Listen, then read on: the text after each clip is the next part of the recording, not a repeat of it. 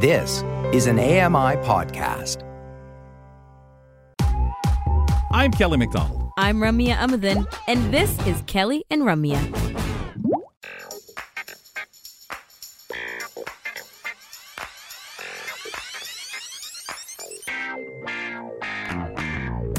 Kind of felt like I didn't know when Sue was describing the kit Brock in our last segment, you know, and how to set that up and everything. I was kind of like, so do you just leave them to grow in the kit or do you have to move? You know, I, I, it was really educational that way. But the one thing I discovered is I don't think I'd have the patience she would to wait another, you know, if I planted now, another six weeks before I could eat, if I enjoyed those oyster mushrooms as, as she and her husband did, that would really make me like, wow, I'd have to run simultaneously staggered a bunch of these kits if I really enjoyed that to get enough. And I know some people would probably say, well, that's a lot of work just for one real meal. Like you're waiting all that time. But as you could hear in Sue's voice, it was well worth it, eh? Yeah, no, I mean, I think it's very cool when you consider that you know, it just grows in the kit that it comes in, and you don't really you just put it where you want it, and there we go. It just goes yeah. on, and that's the beautiful thing about gardening.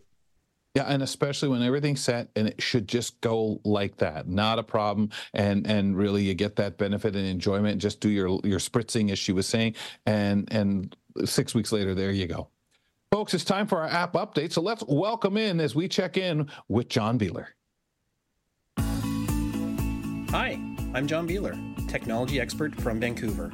Join me on Kelly and Ramya, where I share the latest app, mobile, and tech news. Everything from accessibility and product launches to privacy and security. We'll cover the gamut.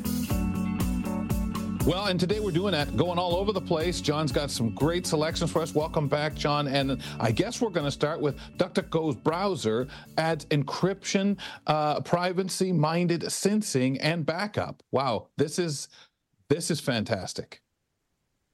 Yeah, we've talked about DuckDuckGo before. Uh, it's very yeah. privacy focused uh, as far as hiding your browser information uh, from you know advertisers and and the like, and uh, nothing's being sold. You're you're not seeing any ads, those kinds of things. Um, but they've just added a new feature. I think that it's really cool. Um, when you have Chrome, for example, on your desktop and say on your phone, you invariably would want to sync across those devices so you don't have to have a, a second set of bookmarks and uh, your history and all that type of stuff. And so you would typically log into that uh, your chrome account and log into both devices with that same chrome account and then essentially google will sort of connect the dots for you. The problem with that is from a privacy perspective is that google has said that they're anonymizing your information and uh, basically using it for lots of different reasons. Um, DuckDuckGo, though, has come up with a very clever workaround uh, for this problem. And so you can have DuckDuckGo installed on multiple devices you don't need an account. You don't need to log into anything. You literally just use QR codes that will mm. tell the other device to copy from the other one and sync across the internet in an encrypted format. Uh, DuckDuckGo has said that they don't see anything. Uh, they it's all encrypted. It's completely anonymous. Uh, it's not used for any other purpose, and nothing can see it. No other machine right. or app can see it. So I think that's a really cool way of uh, sort of protecting your privacy uh, 100%, but also giving you that, that, that, that convenience and flexibility of being across multiple devices with the same browser. Where do you see or who do you see taking from this themselves? Is there a, a, a reason that some of the others may not? Want to do a do you know set theirs up or make alterations for this kind of convenience um, i mean I, I'm, I'm assuming we're seeing it in some other places in different ways like you said but do you think this is a model of what we're going to see go forward I would like to think that, but I think most companies have uh, the bottom line in mind. So uh, they're probably not going to enable that functionality. I could see a company like Apple maybe uh, offering that kind of functionality, but they already kind of have that feature with uh, your Apple ID, for example. Mm-hmm. Uh, they, yeah. They've claimed that they're not selling that information. They can't see it. It's all encrypted. Uh, it's the same type of thing. But the fact that Google has literally admitted that they're using your anonymized data uh, for lots of different reasons is a little bit concerning. Um, and this basically should put most people's minds to rest. Yeah. Like when you think about it, how huge that business alone is for them to sell that kind of information for to advertisers to whomever and i don't even want to start thinking who the heck would want all that other than advertisers? I don't know if we want to know. Probably not. No. Okay john judge rejects most chat gpt copyright claims from book authors. Yeah, this is a very important uh, point in the whole AI uh, mm-hmm. training model uh, setup because a lot of authors and uh, intellectual property owners are concerned that their material is being used to train these AI models, uh, and that when you ask it to write you a book or write me a joke or something like that, you're being basically uh, unintentionally um, copying someone else's work. Now, what we do know from how these language models work is that they're inspired by, but not necessarily verbatim, uh, repurposing a joke that Sarah Silverman would have wrote in one of her books. And that was one of the claims is that this is straight up copyright theft. And the judge basically said they didn't have a good enough case to prove this because one of the things that ChatGPT is not doing is it's not recreating that work of art in book form for one thing right. uh, which which is a little you know a little syntaxy thing but essentially if i have the ability to read a book that i would have normally had to pay for that's a different kind of angle for that. But i think this is just really interesting that they've rejected all but one of the claims uh, other than straight up copyright like copying the text that's mm-hmm. being used in the in the language models. Um, and OpenAI has uh, said that they're planning to get that defeated very soon as well, because I guess they have evidence to prove that that is not the case. Um, they haven't shared that yet, but uh, it's just a really interesting sort of um, uh, back and forth cat and mouse game with intellectual property owners and these large la- language model systems that are creating AI for these purposes. And you, we're starting to see it almost everywhere now, as we've talked yeah. many times on this program. Uh, and uh, the fact that there is some information in there that might seem like it comes from a specific type of source, or even things when you ask it to you know write me a joke in the style of uh, you have the, uh, the, these models have all of this information to sort of draw upon uh, it seems inevitable that sometimes something would come out that would be directly linked back to a specific individual that would have created it. But it's also really difficult to prove. It's almost I like they here, treat it oh, go ahead rob. I guess here the the the essence is in order to have a copyright claim you better have your I's dotted and your T's crossed because you can have the essence of something, but it has to be really specific. So I guess ultimately, John, you're not really surprised that most of these were denied, I gather. Um, I'm not sure how I feel about this because I think it, this is definitely a very complicated matter. Um, it just depends on how people are utilizing the outputs from these AI tools. Um, if I was to write a comedy book using AI and then publish it, and then it turns out that large chunks of it are directly derived from someone else's work, that would be problematic, of course. Um, and and people certainly are writing books using AI or having AI write books for them and selling them. Uh, everything from how to and self help and those types of things to actual fiction. So uh, it's just really interesting to see how people are using this, but also how people can protect protect themselves for any work that they do legitimately create on their own without the help of AI uh, and prevent that from being part of this system. Uh, the other mm-hmm. question I would have too for some of these books is how did they get into the language models in the first place? Was it because they made these available as ebooks that were publicly scrapable, or was it something that was more nefarious in the sense that a pirated copy of this book got into a public archive and got pulled up in in that way? So there's lots of different little nuances to this, and it's a very complex um, situation for the lawyers and the judges to sort out. Um, but it's fascinating to watch from the sidelines. Yeah, you wonder on what knowledge the judges weighing in on the case have, but they almost treat it just as if somebody's asking a smart speaker a question and pulling the information up from Wikipedia and just saying, well, that's available. That's like saying that they're stealing that information for whatever their purpose is. It's so right now hanging on that edge of, well, but the information is there. But like you just pointed out, the key is this case.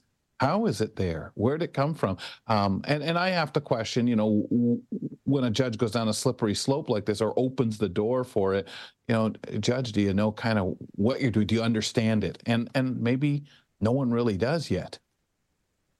Well, and we, we've seen this with technology companies going before Congress in the US, where you can clearly tell that the politicians don't have a clue about the technology yes. they're talking about. And some, you know, misinformation or some other misunderstanding of the technology has led them to have this big, uh, you know, investigation into some of these technology pieces uh, of the puzzle. And uh, it's very difficult to argue against something you don't understand. Uh, and AI is still very much in that realm for a lot of people so it's really hard to say and under even even the creators of these ai tools don't fully mm-hmm. understand how it works sometimes too so yeah and we're going to see a lot of times as they mess around with it and somebody says oh wow i didn't realize it would figure that out or it would draw that conclusion or isn't that a surprise i think ai is going to be that one one thing where we hear about a lot of these things that people, my God, I didn't know it could do that. Well, it's because you're creating in such a way and it's developing and teaching on its own in such a way that you're like, whoa, whoa, whoa, it's speeding ahead of me. Um, Apple made an AI image tool that lets you make make edits by simply describing them. How does this work, John? Fantastic again, this is just the the continuing evolution of AI at warp speed.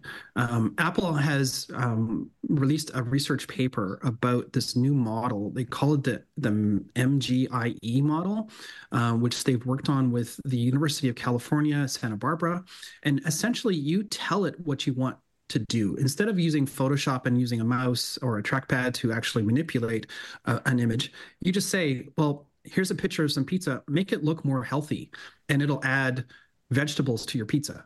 You know those types of oh. things. Being able to tell it to you know remove uh, someone from the background again not having to like highlight them and identify them and things like that just say like remove the woman in the background of, this photo and, and they can do that. But you can also tell it to do things like very simply and very uh, plain language in a very plain language way. Like, uh, for example, if you had a photo of a laptop with a screen on it and you wanted to make it look more interesting for, say, your website or whatever, you could say, change the, uh, let the laptop have a green web page on it. And it would just find a green web page and put that and replace the image that's on the laptop. You don't have to do anything. You just talk to it like a normal person just like if you were talking to a designer you would say yeah. well make this sunnier make the blue sky bluer or you know those types of things you can have that conversation uh, literally in a in a chat box with this image editing tool. Man.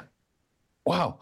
Anything you see potentially and we always know there's some way somebody's going to use something um, maybe this is more real that because it just sounds so powerful so unbelievable and other than hey well this is take away jobs. And again, we're I, am sure at this point there's a level of simplicity that you have to have within the pictures and using certain certain dialogue as you speak. Maybe not too specific, but uh, specific enough.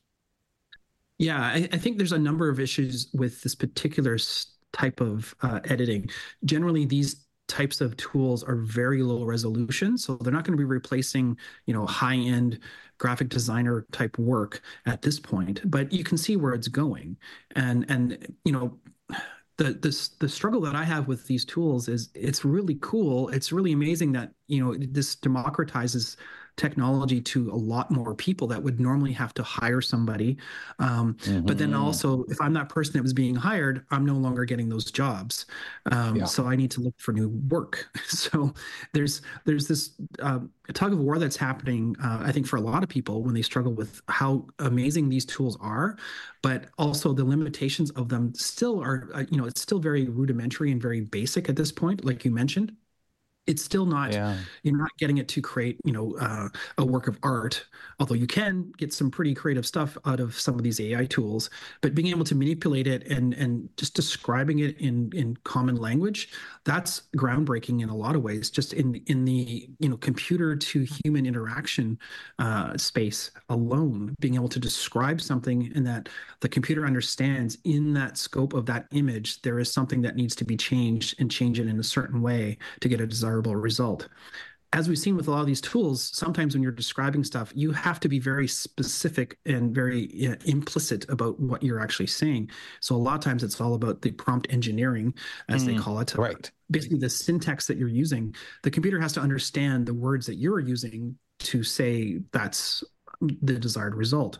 But That's the interesting thing yeah. with these tools, as we've said before, is you can continue to have a conversation and, and you start off with, say, maybe the wrong result, but then you can say, well, hey, can you fix this? Can you refine that? Can you do this? Can you do that? And you, you have this continuing conversation. It's not just a one and done uh, expression that you ask it to do something and then you have to start all over again. Um, you get to refine or you can revert back to earlier versions, those types of things. Um, mm. As far hmm. as you know, the the the negative stuff, um, as you mentioned, Kelly, people are going to use this to change what these things look like uh, for for whatever political or personal gain, whatever you know, even just for memes, um, those kinds of things. That's not going to stop. Um, what is interesting though is a lot of companies that are making these tools are embedding invisible watermarks so that it can be detected right. as AI manipulated image, which I think will go yeah. a long way to help some of this yeah. stuff. For sure, for sure. John, you know we're out of time. I better stop asking questions because the head's full of curiosity about it. We'll talk to you next week. Absolutely. Take care. Thank you, sir. John Biehler joining us. We do the app update every Friday right here on the program. Brock and I will return in a second. And in a moment, Uber is at it again, making some head scratching decisions. Beth Deer, she's here. She'll tell us more about that on the buzz. Keep it here for more of Kelly and Ramya on AMI TV. Join us weekly for The Pulse with host Joeita Gupta, who brings us closer to issues impacting the disability community across Canada. Watch The Pulse on YouTube or listen wherever you download your AMI podcasts.